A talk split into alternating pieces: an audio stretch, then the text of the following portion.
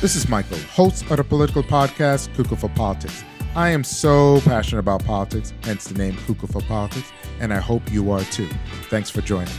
This is a podcast discussion on political perspectives on various issues that matter with citizens of the world.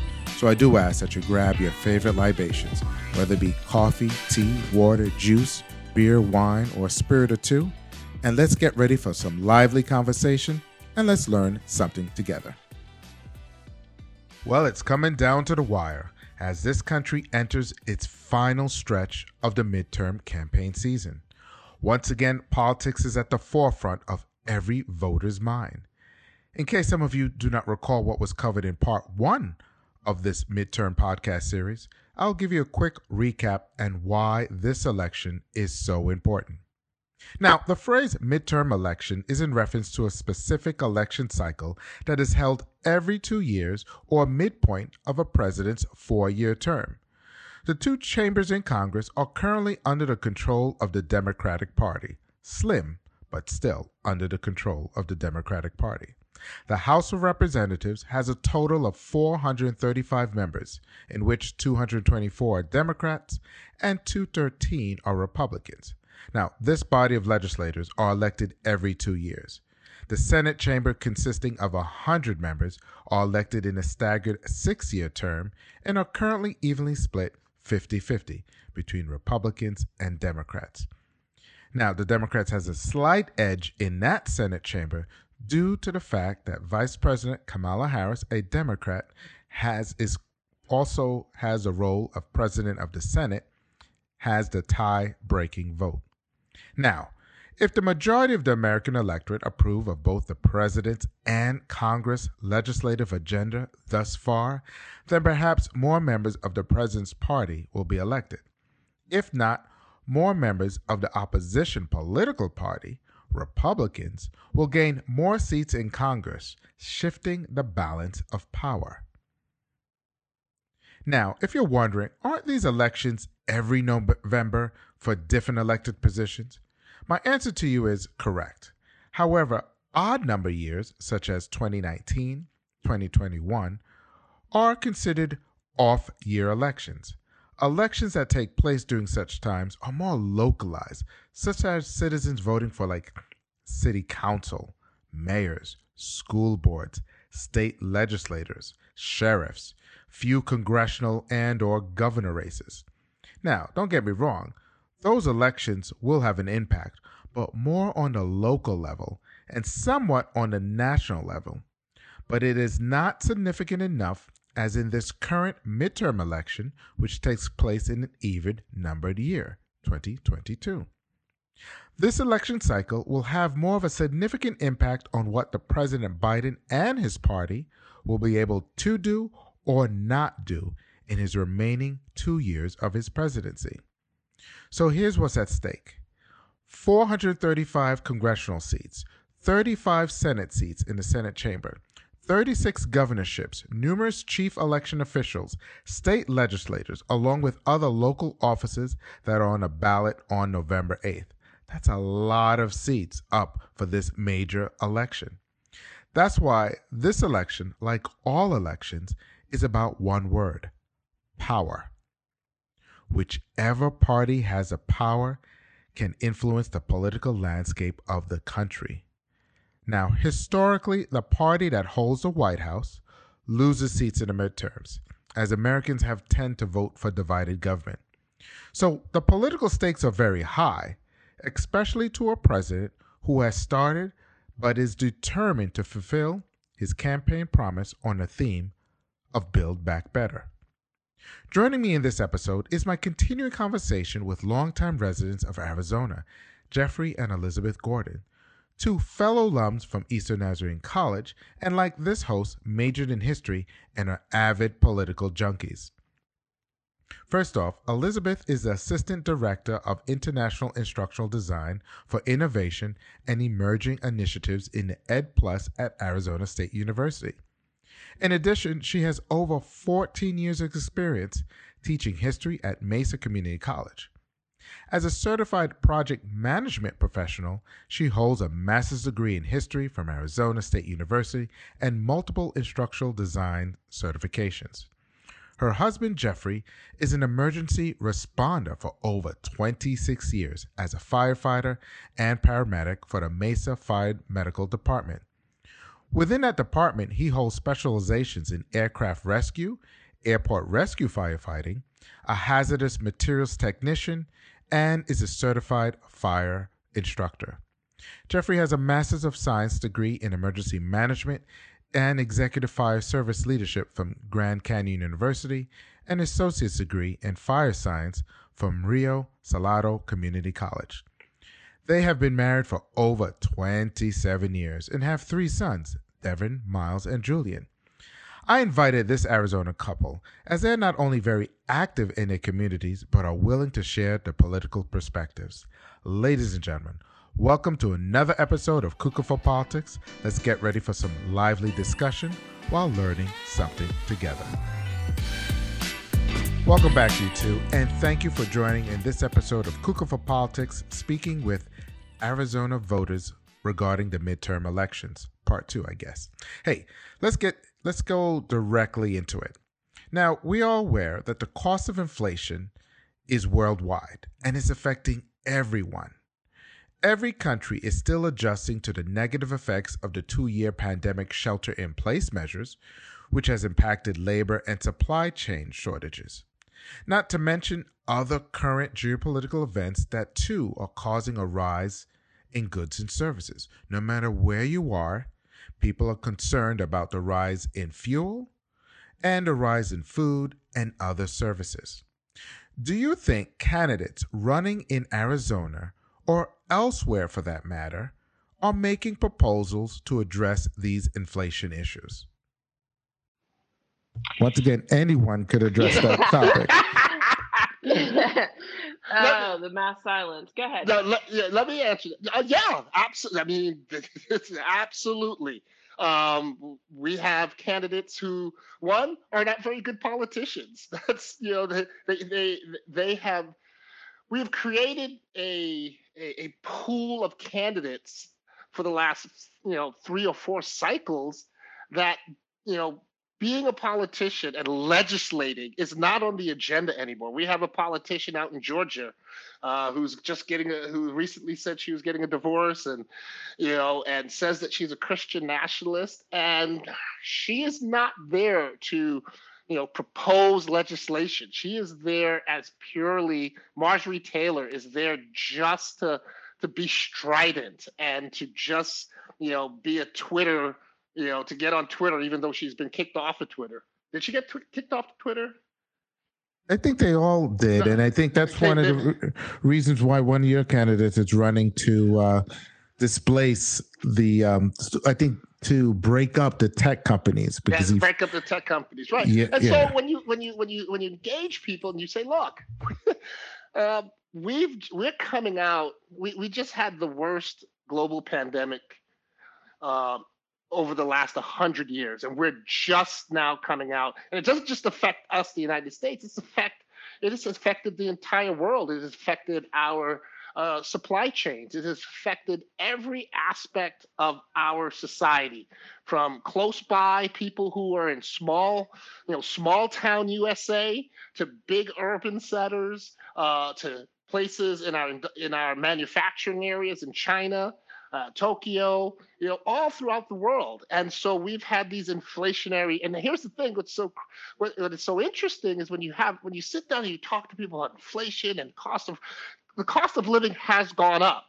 you just you know you look at it and you go, wow, everything is is more expensive. There's just no way around that. But then you say, but it is also expensive everywhere. And unless unless President Biden is Emperor Biden, and he was able to give a stimulus to Singapore and all these in England and all of these places across the world, it's really hard to blame, just blame President Biden on inflation without looking at the other factors that is causing, you know, our inflationary pressure. Um, well, one of the one of the things that um, an episode that I did with Ron and Cut with Sam, we talk about that people in their local town, wherever they are, they don't they are looking at the cost of goods and services in their town. They do not care what happens across the border. They're not concerned what's happening, that geopolitical events affects them. They don't care what's happening in France. They don't care what's happening in Australia. They care about their local town. So when they go and get goods and gr- groceries and so forth, they just see that they leave the supermarket with a big bill, but with less produce in their cart. And I get it. I, I no, feel it. No, I feel mm-hmm. it. But luckily, you know, again, in my travels, I see the exact same thing. So I know it's what you're saying earlier. It's because Biden is the president of the United States. It's not because of him specifically that the cost of goods and services are high. It's just, like you said, transitioning from the pandemic. And you're also seeing people who did not return to work mm-hmm. at their previous job. And we still have other markets overseas that are still closed. A hot button issue, too, and I know we talked about it earlier about immigration, and we're going as far as it's a racist policies that these the governor is doing, as well as um, other Republican um, governors as well. And may I add, may I add to that, not only racist, but it lacks compassion. Yeah, it yeah, really lacks compassion. But go ahead, sorry. D- d- no, but you know, interesting. I remember, I was like, wow, you're saying lack of compassion. If you recall, George W. Bush's theme, compassionate conservatism. Conservatism. Do you remember that? He was from oh, Texas. Oh, he got the whole first part. they sure did because I remember. And and here's the thing about the immigration: if it Bush, who was from Texas, who knew the problem firsthand as governor and then as a two-term president, he could not control or solve the border issue. And his successor, Obama, and after that, Trump, no one could the the whole immigration issue is such it's not a one size fits all. And i i wish the governors if they want to share the burden those republican governors i mentioned ducey um, abbott and um, uh, desantis if they want to share the burden I understand where they're coming from, and Florida is a different story because it's it's surrounded by water. So him kidnapping from Texas, but again, we talked about that before. they should really look at it from a whole. Well, and you know, you mentioned earlier about the the shame of not um, learning from history. Um, immigration has always been a combination of push and pull. Um, you know, you, you, it's very clear. There's the things that are pushing people out of their country: war and famine and chaos and you know crime and you name it. Um, but there's also the pull of we, our economy is based on immigrant labor. It always has been and it always will be. If we didn't need immigrant labor, they would stop coming, except, you know, except for the refugees, they would stop coming. So the folks who are coming here um, are opportunities and we need them. And, uh, you know, there's uh, construction companies, landscaping companies, um, you know, domestic workers, um, all of these kinds of unskilled labor jobs. Um, I've talked to quite a few contractors who work in those sphere and they're like, I can't get people to come and work for me. And, you know, if I am really careful on paperwork, I can't fill the jobs and I never have enough workers. And, and so uh, sometimes I just no, don't look closely. no, you're, you're right. And Elizabeth, it's interesting. You know how um, early this summer, um, the UK, United Kingdom, they had a big issue with luggage. People were not getting their luggage. Yep. And you're wondering why. And again, it goes back to the supply chain issue. The thing is, we there's a segment of our economy that relies on foreign workers. And I bring up the UK because I read an article in a, uh, I believe it's the Guardian or the Economist. I'm not sure, one of the two, but it said one of the reasons why the so much luggage are in the baggage claim area is because of Brexit. You had certain workers from different parts of Europe that came to work, but when they had to be forced to leave, it's not to say the British citizens were not doing that type of work, but there was not too many to fulfill the need and the demand of that work. You follow? Oh yes. Mm-hmm. Oh, so, uh, so you're right about that. Again, the reason why things are slowed down because if you block, I mean, prevent certain people from coming in, again, I don't know about you, but I'm not interested in plucking chicken feathers.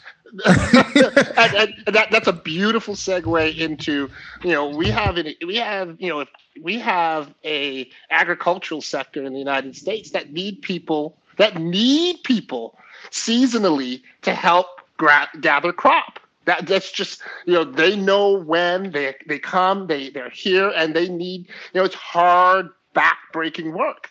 And generally speaking that is our immigrant communities that come and do that work. Um, even those in, you know who may hold some of the most you know conservative or right-wing you know positions as a farmer recognize but the people that come and, and, and take care of his farm and get you know the crops off his field and into you know in, into the vans and off to market are the immigrants and so there's a conflict there between our biz our business needs and the needs of our economy and some of these cultural and social identity issues of well they need to come this way and they need to do it this way and they they, they we need that and we need this. And it's like you know this is something that we've had at immigration and in terms of how we receive immigrants and how we have been you know we have such acrimony against our immigrants has been going going on from the beginning of our you know from the republic you know when the irish came during the british when the irish came here during the you know potato famine the first time they hated the irish when the irish came the second time they hated the irish they hated the Italians. They hated the Asians when they came and build the built the railroads. They hated them so much that they created an, an anti-Asian exclusion act, you know, in 1920 something to prevent Asians from coming into the United States. And so we've always had a third uh, a, a, third rail, if you will, um, on. Yeah. You know, you're absolutely right. But the funny thing is, we rely on those services that they provide, and not to demean um, the trade that they do. They're just vital because each person contributes something to society, and everyone has their skill and talent that is re- that is um, relied upon. And to say we could do it, I, I, no one's here without the other person. Now, throughout America's origins, it has had a difficult time dealing with issues of race. That's no that's a no-brainer. Political leaders have exasperated this issue of race relations for decades to further divide the American people for their own selfish advantages. As representatives of one aspect of America's modern family, insofar as being a mixed couple and producing three handsome biracial children, what are your feelings or thoughts regarding Arizona Republican senatorial candidate Blake Masters, who is proposing that schools no longer teach critical race theory, but rather ultra right revisionist history, basically whitewashing every aspect of historical events that took place in the country? All right. I see. I love that when you you sigh, Elizabeth. That means you're thinking. You don't know what oh. words to say if you should yeah. curse or not curse. yeah, to curse a, or not curse on, on on Michael's nice podcast. Um, here's the thing. Um, uh, we just we just graduated two boys from a local high school, and um, they were. Mm. Um, thankfully, they're they're high school became more diverse than it was when their brother went to the same high school nine years earlier. Um, but there were definitely been issues. Um, and it, being a high school, a minority high school student in a predominantly white neighborhood um, in the Trump years mm. definitely had its moments. Mm-hmm. Um, now, having said that, um, I will say um, we are blessed and fortunate uh, that none of the things they ever experienced were violent. Um, you know, they were never physically harmed. Um, and even, I, I don't think there was even anything destructive per se. Um, but microaggressions, um, definitely the rhetoric, the same rhetoric from the Trump campaign filtered down to high school students who have uh, much less impulse control than um, adults. And when the adults around you aren't even showing any impulse control on being hateful and racist, um, how can you really expect teenagers to do any better? Um, so, yeah. True story. True uh, story. Uh, you know, race relations, um, I wouldn't call us, you know, bleeding Kansas or burning Mississippi or by any stretch of the imagination. But there are historical um, problems, um, you know, going way back here in Arizona. Um, predominantly Native American and Hispanic um, would be the, the, the top ones, but even the African American population, as small as it was for years, has some long-standing um, issues um, in Arizona, and I I I wouldn't say it's better. I actually recently um, had this conversation with a uh, someone back east who was like, "Well, you know, you don't have those problems there," and I'm like, "No, honey, honey, they happen everywhere. Um, you know, and it's not it's not confined to those urban centers. It's not you know confined to you know oh the L.A., the Chicago, all those big metropolitan areas where you expect all the hotbeds, quote unquote, of all the evil racist stuff. It's it's everywhere. Yeah, I mean, um, if you, so, if we were to think about um, the aftermath of the George Floyd, I mean, that ricocheted the entire nation, no matter where you were from. It was not in the urban settings; it was in rural counties, urban. I mean, it's mm-hmm. everywhere. But not not to digress. For that question, that person says you don't have that issue. I'm like, no, that's an issue everywhere. Everywhere. everywhere. I mean, that was George Floyd was the largest gathering of, you know, civil rights, interracial, intergenerational protests that I have ever seen in my life. Um, and I think that I think people, I mean, when you think about the magnitude of what happened with, with George Floyd and then the subsequent uh, protests, uh, that was a fully integrated, interracial, intergenerational uh, protest. And we had never seen that before. One of the things that, you know, we really, you know, some, you know, the history majors kind of sit down and talk about is, you know, when we talk about this democracy, in a lot of ways, what we're also talking about is a multiracial democracy. We've never had a multiracial democracy. The last time we had a multiracial democracy of any form um, was shortly after the, uh, the, the Civil War and when Reconstruction ended, and then we ended up having, you know, uh, uh, uh, what do you call it, babe? Redemption. Not redemption. When you had, um, sh- when you had uh, the color line. Mm, oh, red line. Redlining, uh, segregation. Segregation. Oh, okay. Segregation. Okay. It's, it's getting late. It's getting late. We'll we'll we'll we'll we'll give grace to your poor brain. That's right, segregation. So, we, we've we've we've always we've never had a multiracial America, and that I think is what is one of the you know one of the touch points of where we're seeing such an extraordinary backlash, and we're having so many issues because they're seeing more people to the table, and instead of seeing more people to the table, a lot of our you know fellow brothers and citizens in the United States are saying, well, no, what's not people are not more people are not being brought to the table. What's happening is my seat is being removed from the table. And that's not what's happening, but that's how they see it. They they see it as wait, wait, hold on here. My powers being, you know, is being uh, diluted. My power is being removed. I don't get a chance. I should be able to get a chance to say whether or not you and you and you participate in democracy. And once upon a time, that's the way it used to be. But that's not the way it is anymore, not the way it looks like it's moving. And we have a strong force in the United States that say, no, that's no, no, no, that's the way we want it to be. And they're getting more bold about it. Yeah, I, I do. I do concur what you're saying, Jeff. Um, and I remember, I recall this weekend when I went canvassing with, you know, trying to knock on doors and letting people know, don't forget to vote, register, and you know, all the about for a candidate.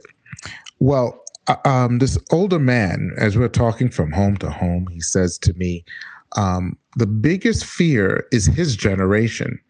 I said, what does that mean? He said, because of, and this is where it hints off with the George Floyd, because what we saw was that two to three years ago, when you looked on news media print, you turn on your television, you saw a diverse crowd of various uh, cultures and um, mm-hmm. age groups protesting, say my, say their names.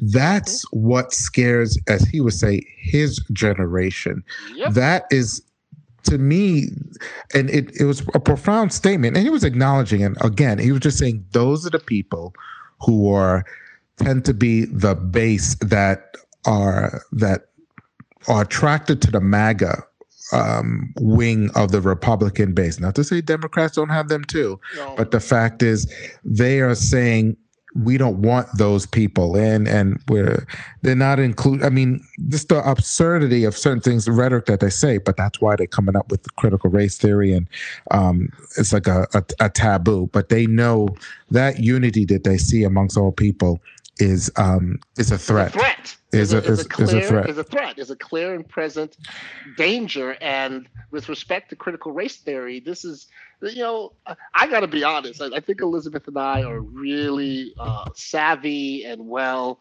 you know, well read with respect to uh, race, class, gender, you know, um, and even faith, you know, because of how we were raised. And we didn't we didn't know anything about. Did you did you know anything about critical race theory, honey? Nope. I, I, gotta thank my I gotta thank my my my my reactionary Republican friends for like what are they talking about? And that when you when you step back and, and go, what is this whole you know reactionary race theory, uh, critical race theory thing is? You know, it basically comes down to we have a a, a group of of of, of, of uh, citizens who do not know how to talk about race and don't want to talk about race. I mean, critical race, critical race theory is a legal concept, but what they have done is that they have conflated talking about our history, which is literally talking about you know all aspects of America, and they're saying, well, we don't want to talk about that part. we, don't want to. Talk. you, you know, you know what's funny, Jeff? Uh, Elizabeth, you were saying that you never even heard of it, and I, uh, Trevor Noah, he's you know the comedian. Yeah. He oh, says, yeah. "Yo, he's like, yo, thanks to Trump, I'm learning about things I never knew could happen before or there was existence. He talked about that um, critical race theory. He says, and he also talked about, I never knew there was something called a special master to look over documents. I mean, really, we, we the, the former president is him and his people are like pushing the envelope, and then we're learning. I didn't know that that was a, actually a real thing. That was a real thing. It's just like, I mean, here's Elizabeth with a master's. Uh, in history. I have a master's in emergency management, and we're well read, well, you know, uh, we really jump in because you know we're an inter- we are an interracial family. We have mm-hmm. our children are biracial. We live in a white space. It's like it's not like I'm going to go go ahead and try to pretend I don't know what's up. yeah, ex- ex- exactly. And I don't remember even in my schooling we had that um, at uh, higher learning when I got my master's. It just it it wasn't a subject matter that came up. Um, it was something in a background, but we didn't it was basically to help to understand why laws are laws and why society is society in that way. Right. But here's here's another hot topic. All right, and, throw it at us. I think yeah. No, it's um student loan forgiveness. Is that an issue? Sure, absolutely needs to happen. Let's make it happen tomorrow. There you go. I'm all I'm, I'm all with you. All right, I'm all with you. Solved. That was quick. That was quick, and I agree.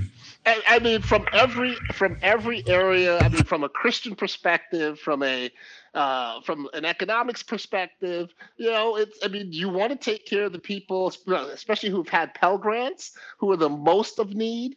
You know, let, us get this, you know, let, let's make this happen. Apparently, a lot of our brothers and sisters in Christianity has never heard of Jubilee and has never heard of the year where we forgive debts because. It, it, it's remarkable to me. I get some of my brothers and sisters who are who who who, who are not within the faith, now, America has subsidized, paid, or financially forgiven various debts to industries, businesses, and persons from certain segments of society over the years. Because why? Life happens. But somehow, the federal government's propose, proposal to student debt forgiveness has somehow become controversial. Isn't that ironic?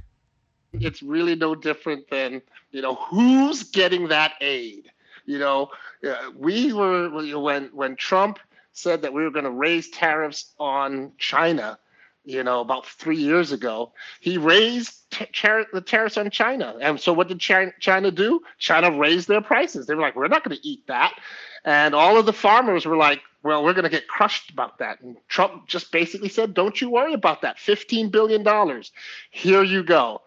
Farmers got $15 billion because of actions of the United States that harmed their business and harmed their financial bottom line. So they got uh, what do you want to call it? Restitution. They got they they received welfare. Uh, well, they, they, um, I'm actually going for a more. I'm actually going for a more controversial term. I'm hoping you're gonna you're, you're gonna see oh, where I'm oh. going with this. You're talking about, um, and you, this is what we reparations. They, they, they received uh, due to a government act against a foreign nation, their business and their bottom line was harmed. The, the, the, the government decided that they would not bear the harm. They won't bear any of that harm and the, and thus the federal government paid them. They still pay them to this day. Actually, no, I take that back. They do not pay them because um, I think Biden started to reduce some of the um, some of the tariffs um, quietly, but they still get a certain level of payments based on whatever tariffs tariffs are left against Chinese goods. And it's like, how come no one has said anything? Those same farmers, we actually pay those farmers. Now we talk so much about, you know, the the the, the free the, the, the free market. The free market must dictate. The free market must dictate. No, you know, federal government interference. But yet, since the 1950s, the government's telling farmers, you can't. We're going to pay you not to plant that. So we've been not, subsidizing corn for decades. We've been and oil and the fuel industry. Yes, every- so so it, it, again, you know, it comes back down to you know when we need to have a a uh, an honest conversation with each other as citizens, a good faith conversation about what's happening and who's doing what and what, and, and trying to come together to make our you know to make us a a, a you know more perfect union and, and it's going to require us to come together because at the end of the day just like mike said when, when something happens and catastrophe happens you are going to want help. You know there you know in the middle of being on the front lines at covid there were a lot of people that did not want to get vaccinated did not want to get wear masks. But let me tell you, nope, not many people stayed home once their S- SPO2s hit under 80. They called. And, let and me what's tell you, SPO2s? Their oxygen, their oh. oxygenation oh. levels. Once their gotcha. oxygenation levels got to a point where they felt too uncomfortable, whatever position they had on COVID, whatever position they had with respect to I'm too weak, you're too weak, you're a sheep, you know, I, this, this is just being blown out of proportion because they want to attack the president. None of that happened. What what what was important was to call 911 and get to a place to get medications that they've never heard of and may have been even ex- experimental to save their lives. the whole conversation with, well, I don't want to put that in my body. I don't know what that is. It came too fast. It's experimental. We don't know what it, you know, it could be poison in my body. When it came to something um, emergent to them, they people take a different path. And I, there's a there's a really nice phrase for it. Um, it, it may be a little uh, inflammatory, but honestly, when people are accepting aid or they know someone who's accepting aid, it's because, well, they're one of the good ones. and it's like, but but those people who are getting aid and that other kind of aid, they're not one of the good ones. And it's like, you know, folks, if if in in so many ways, if you were on the island from Lord of the Flies, you 100% would have killed that little piggy boy. you know, it's like, really, you would not have been one of those supportive, cooperative, loving, great, you know, kind of people who would, you know, drive the island, you would have massacred each other. And it's sad to see it. It's it's vicious. It goes back to, you know, the term we used earlier. It's cruel. Um, and when you see that cruelty in folks who profess faith as their their guiding principles for their life, it's mm-hmm. astounding to me. Uh, just astounding. It seems candidates are only talking about culture wars and inflation without proposing real solutions. Arizona is on a path of continued growth in population, and as a result, it may not be able to handle such an increase due to the part of the low water levels in the state's shared water reservoir systems. Now, are candidates talking about such grave concerns or possible solutions to such issues like infrastructure? You know, I don't know that I've heard any of them bring it up.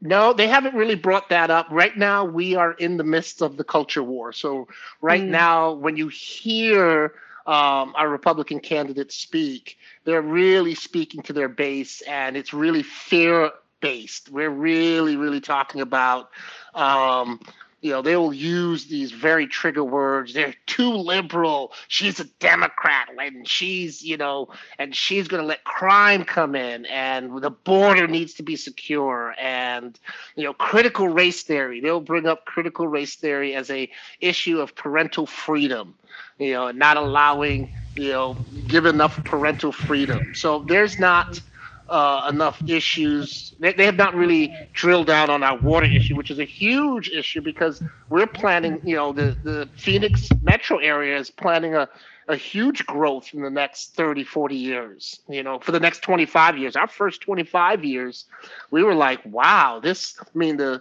the amount of growth that this place has taken in the 27 years that we've been here has been extraordinary. And so you, you you hit a point there. So I'm going to ask this for other um, residents of different towns. To me, I feel like a major concern that Arizona local officials should be talking about is your water resources. But I believe it seems like the culture wars, as you said, Jeff, is a distraction. And I think about Texas, where I remember, was it, I think one or two winters ago, the electric grid stopped running in the middle of winter, and most people were cold. They didn't have, they couldn't flush their toilets. They couldn't turn on AC or heat up their home, the basics. Yet Governor Abbott is only talking about mostly about immigration. Again, another distraction mm-hmm. away from solving that problem. I think about Florida. The same thing is a distraction with using immigrants again without the funding that's necessary to secure their own land because of the hurricanes and then the money that they use to privatize that plane to go elsewhere.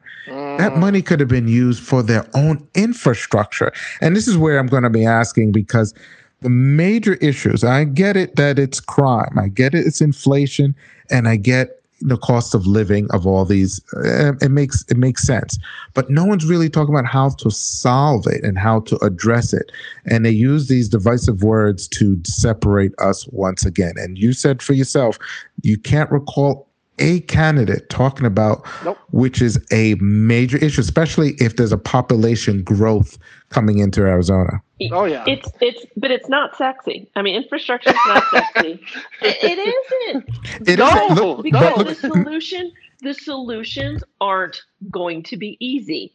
Um, and the solution for infrastructure is almost always going to be some kind of a tax so that you can rebuild the infrastructure or, or increase the infrastructure. The the solution to the water problem is, hey, guess what? Nobody gets to have lawns.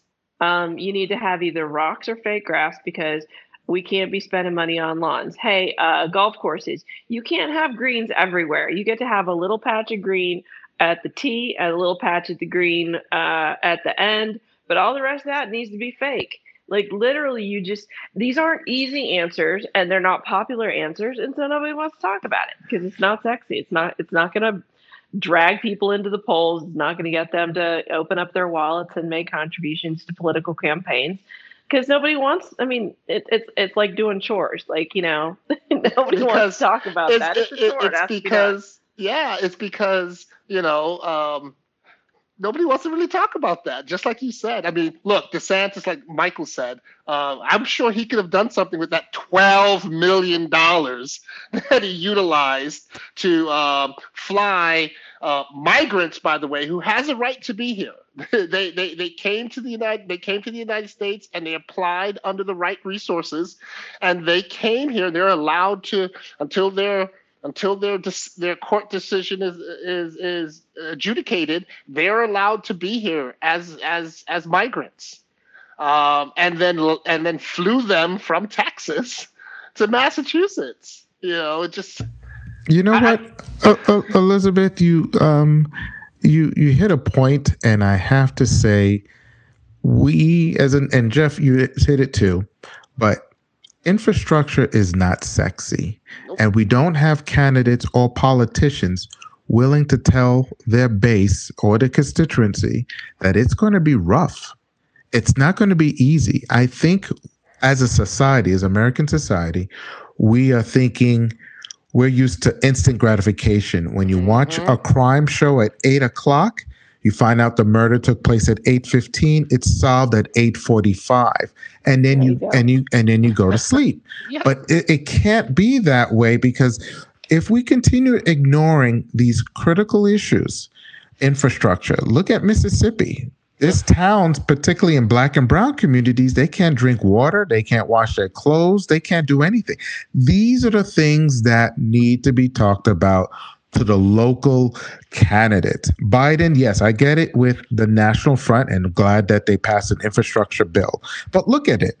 You have elected officials who supported that because in their own state, they have poor infrastructure, but because they're Republicans and voted for the money to come into their state, they're either primaried, lost their job, or their life has been threatened because mm-hmm. they ask they advocated for federal funds to help build their road their piping and so forth if we if candidates as well as elected officials stop talking you know glorified making it rosy I, you're right it, we we got to we got to stop making it sexy. We have to deal with certain hard things. Like this is going to be rough for X amount of years before we see the fruit of our labor, of our sacrifices. Oh yeah, it's uh, it's it's part of that whole look.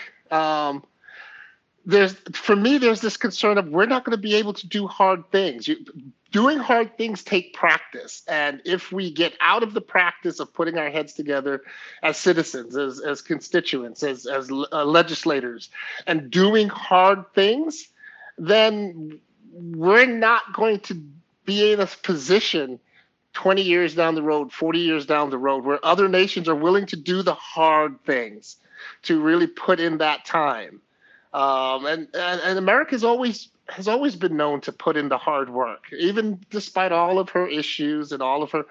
They she has been known to put in this hard work, and we're at this point now where again, you know, and, and to be honest, I think when you look back at our history, we've been at these points where you know we we we've been in these um, situations of where you know we're seized by all of the issues going on within our, you know, you know, at home. We're seized with making, you know, the necessary steps. I'm hoping that this moment of seizure that we're in, you know, can can pass sooner rather than later, and then we can get back to the business of, you know, you know, being a you know a more perfect union, better citizens to each other, a better country, and doing the things that I know we're capable of doing. Because you know we we're not the we're not the best for no you know we didn't get here by accident. So uh, agreed. We didn't get here by accident, and it, uh, it's a bitter pill to have to swallow. And nobody likes to be inconvenienced, and I get that, yep. myself included. I hate when I'm on the road and there's construction. When I'm on my way to work, I'm like, there is no need for this construction at this time. but I know that road needs to be repaired. But yeah. I, I just don't want it during my time, and that's my the, time.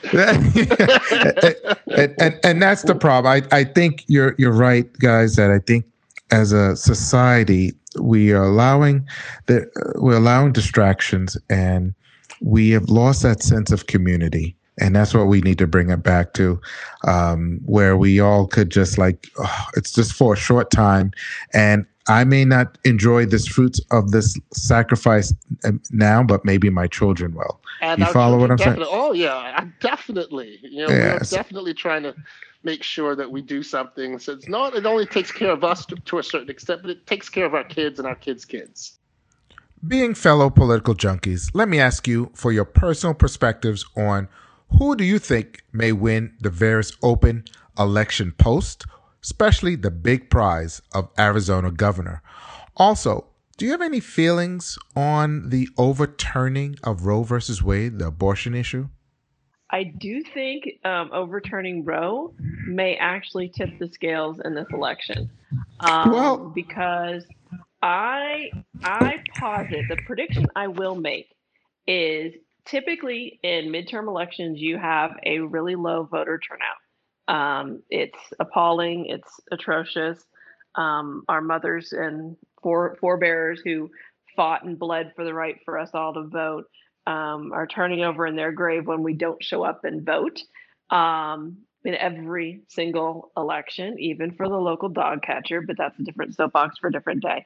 But I do think the unintended consequence of overturning Roe is it pissed off a heck of a lot of people who are going and and and and the again the short-sightedness of the Republican candidates is they're leaning in on that decision. You know, you have the local folks here who've um, you know local judges who have lifted a ban, uh, lifted an injunction on an 18 mid 1800s 1864 law 1864 that basically completely bans abortion in Arizona. And so literally in Arizona the decision is keep these people in power and you're stuck in the mid 1800s or you bring these people into power and we bring in some sanity and some level-headedness. And I I the the Republican candidates are leaning in, oh, I'm pro-life, I'm you know, this is absolutely not going to happen. And yes, we should prosecute women who get abortions. Like literally, they've said that out loud in a political, and I'm just going, are you for real?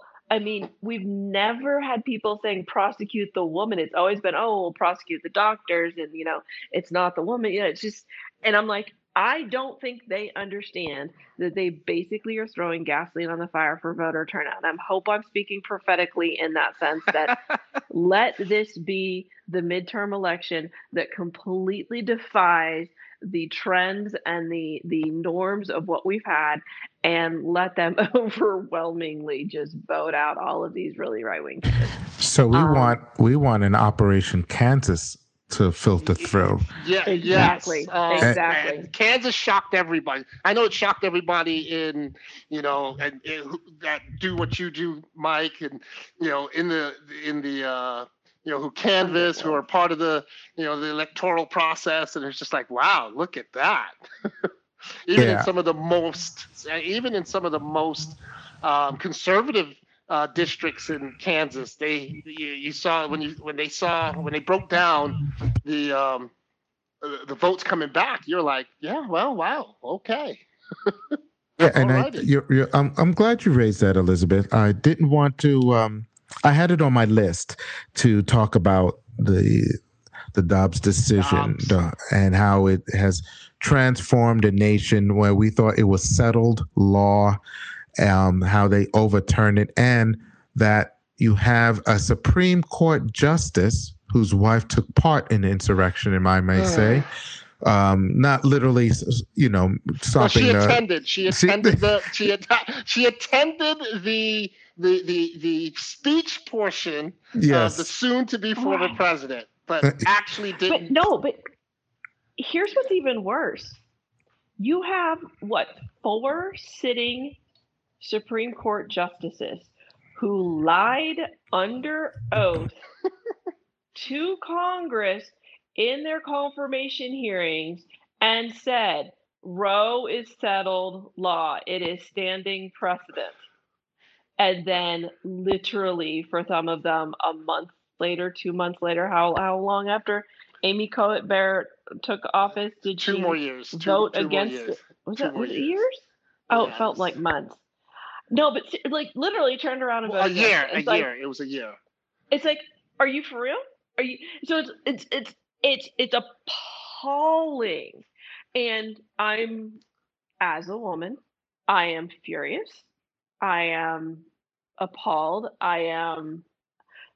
I'm fearful for the young women of childbearing age that I know who, should something go wrong in their pregnancy in Arizona, where there is no exception for rape, incest, or the life of the mother, it no, is it's a life of the mother. Life of the mother. is it life Yeah. of the mother? Life But it's mother. still, again, you have to prove it. And there's um how many states where there aren't those exceptions? It's like, for real? Like for real? Like this this is what you're left with. Um so yeah, no. Um really mad and I'm hoping uh from from the temperature that I've raised I've I've seen um in in other women that I've spoken to on the issue. Um I'm praying um that this causes that kind of voter turnout that that turns the tide. Um we have that the Kansas effect. Um so I'm thinking. I'm thinking that. Um, unfortunately, I'm thinking Kari Lake may may just. Uh, she just may survive, and I say that because Kari Lake was a was a media uh, was a media uh, persona out here for almost 30 years. She was a anchor woman for um, the Fox News, uh, not Fox News, but the Fox Channel um, out here for 27 years. Now, she is extremely media savvy. She's comfortable, um, even though she says things that are um, that are I wouldn't say incoherent, but don't make they don't make sense sometimes. It shows she's done she's had a few missteps in terms of misunderstanding a bill um, and certain legislative procedures. So you see a lot of um, inexperience there. But in terms of her media presence, she's polished. Unfortunately, in our society, we look at people's media presence and not what they actually know about legislating, and we favor, oh, this person is just, you know, she just presents better, you know, from a media perspective. And it's just like, but she has no idea how to legislate. Yeah, well, you well, that's that's true celebrity, and um, I, I don't I don't want to go into my uh, the state of Pennsylvania with a, a Dr. Oz who does not live in Pennsylvania, exactly. but you buy to, crudite, right? yeah, but but you, but you're you're right. People look at the facade. And it's like, okay, he or she looks good, and therefore, yeah. um, they they should be voted in for office. I'm not saying the camera doesn't help, but nevertheless, when the person can't legislate or think for themselves, um, Correct. and that's that's another thing. But that's Georgia for Herschel Walker. Well, Jeff and Elizabeth, thank you for taking the time. And it has been a delight and pleasure talking to you. And of course, we'll leave the door open to invite you back on another episode of Cuckoo for Politics. Ladies and gentlemen, I hope you enjoyed this conversation. Stay tuned for my closing comments. Cuckoo for Politics podcast is brought to you by Global Pulse Media, which has partnered with Hivecast FM, a firm that assembles a creative and professional team that takes podcasts such as Cuckoo for Politics to the next level. This team handles all audio and video editing services. So, for a nominal fee, you will get a personal account manager that helps take the headache out of editing and just leave podcasters like myself focus on just creating good content for their audiences. So, if you're a podcaster listening and need help editing, feel free to reach out to me. I can be reached at cuckooforpolitics at gmail.com. I could not have succeeded without this talented team at Hivecast FM. Before I close, let me first say thank you for listening and ask that you subscribe to this podcast, which can be listened on Apple, Google, Spotify, Anchor, or whatever podcast platform you choose to listen to this episode. Once you subscribe, you'll be, able, to get the latest episodes that drops as well as some bonus features. Follow me on Facebook under Cuckoo number four politics or Instagram cuckoo underscore number four underscore politics or my very own website, cuckooforpolitics.com. Feel free to comment on either of those platforms as I welcome all feedback. Now, there is no denying that the race in Arizona will be close. Perhaps, like all races throughout the country, we may not know the final outcome until well after Election Day. Side note, and this serves as a public service announcement please do not forget to vote by mail. Preferably, if you're choosing that option, drop off your ballot at the nearest election drop box by November 8th. Or if you're going in person, please know where your voting precinct is and the times. It is paramount that you exercise your right to vote, as the threat to our democracy is real. Now back to my commentary. the Republican slate in Arizona are election deniers, and if elected, could throw the country not only into a constitutional crisis, but spiral our democracy into peril. It sounds dark, but true. January 6, the insurrection that took place on Capitol Hill was inspired by the former president, but the American institutions, like the people who are elected to the various Secretary of States and governors that certified the people's votes, confirmed that Biden had won the 2020 election. They did not buy into the election lie that Trump continues to say in his warped and demented mind. But those same institutions are now being targeted and threatened by the election deniers candidates whose main goal, in the case of Arizona, to subvert the will of the people if their desired Republican candidate does not win. Mark Finchem, the Republican candidate and member of the Oath Keepers, a right wing group who participated in the insurrection, hopes to win the Secretary of State position, the office that's in charge of certifying the votes. Adrian Fontes, a Democrat and is the current Secretary of State in Arizona who's running for re-election, commented that candidates like Mark Finchem are a threat to our democracy. He actually paints a dire picture if candidates like Mark Finchem win. Let's say it's the year 2024, the next US presidential election, and for argument's sake, it's a rematch between Biden and Trump. Ballots are counted, and Arizona voters, like in the 2020 election, overwhelmingly voted for Biden again. Now, if Mark Finchem, election denier, is the person in charge of certifying Arizona voters, without any evidence he chooses not to certify the votes for Biden, this scenario could possibly force Congress to decide the outcome of the race, according to the rules outlined in the Constitution.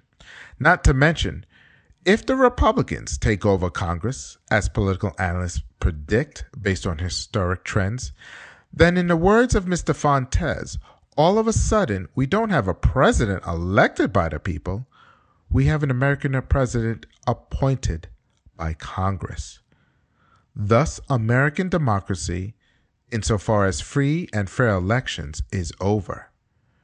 To ignore the will of the people is simply put un American. There's a lot riding in this year's midterm elections, and the result is more than about the man who temporarily occupies the White House or which political party controls the levels of power in Congress. Issues discussed in this episode with my guests inflation, student debt, civil rights, women's rights, immigration, infrastructure are all important by far.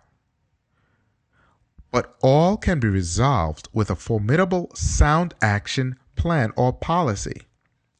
America's fundamentals of freedom and rights hangs in the balance. A stable government and political stability is what America needs, not chaos. Quite frankly, the world needs a stable America too, as we are regarded as the beacon of democracy. This is Michael, host of the political podcast Cuckoo for Politics. Until the next episode, stay blessed.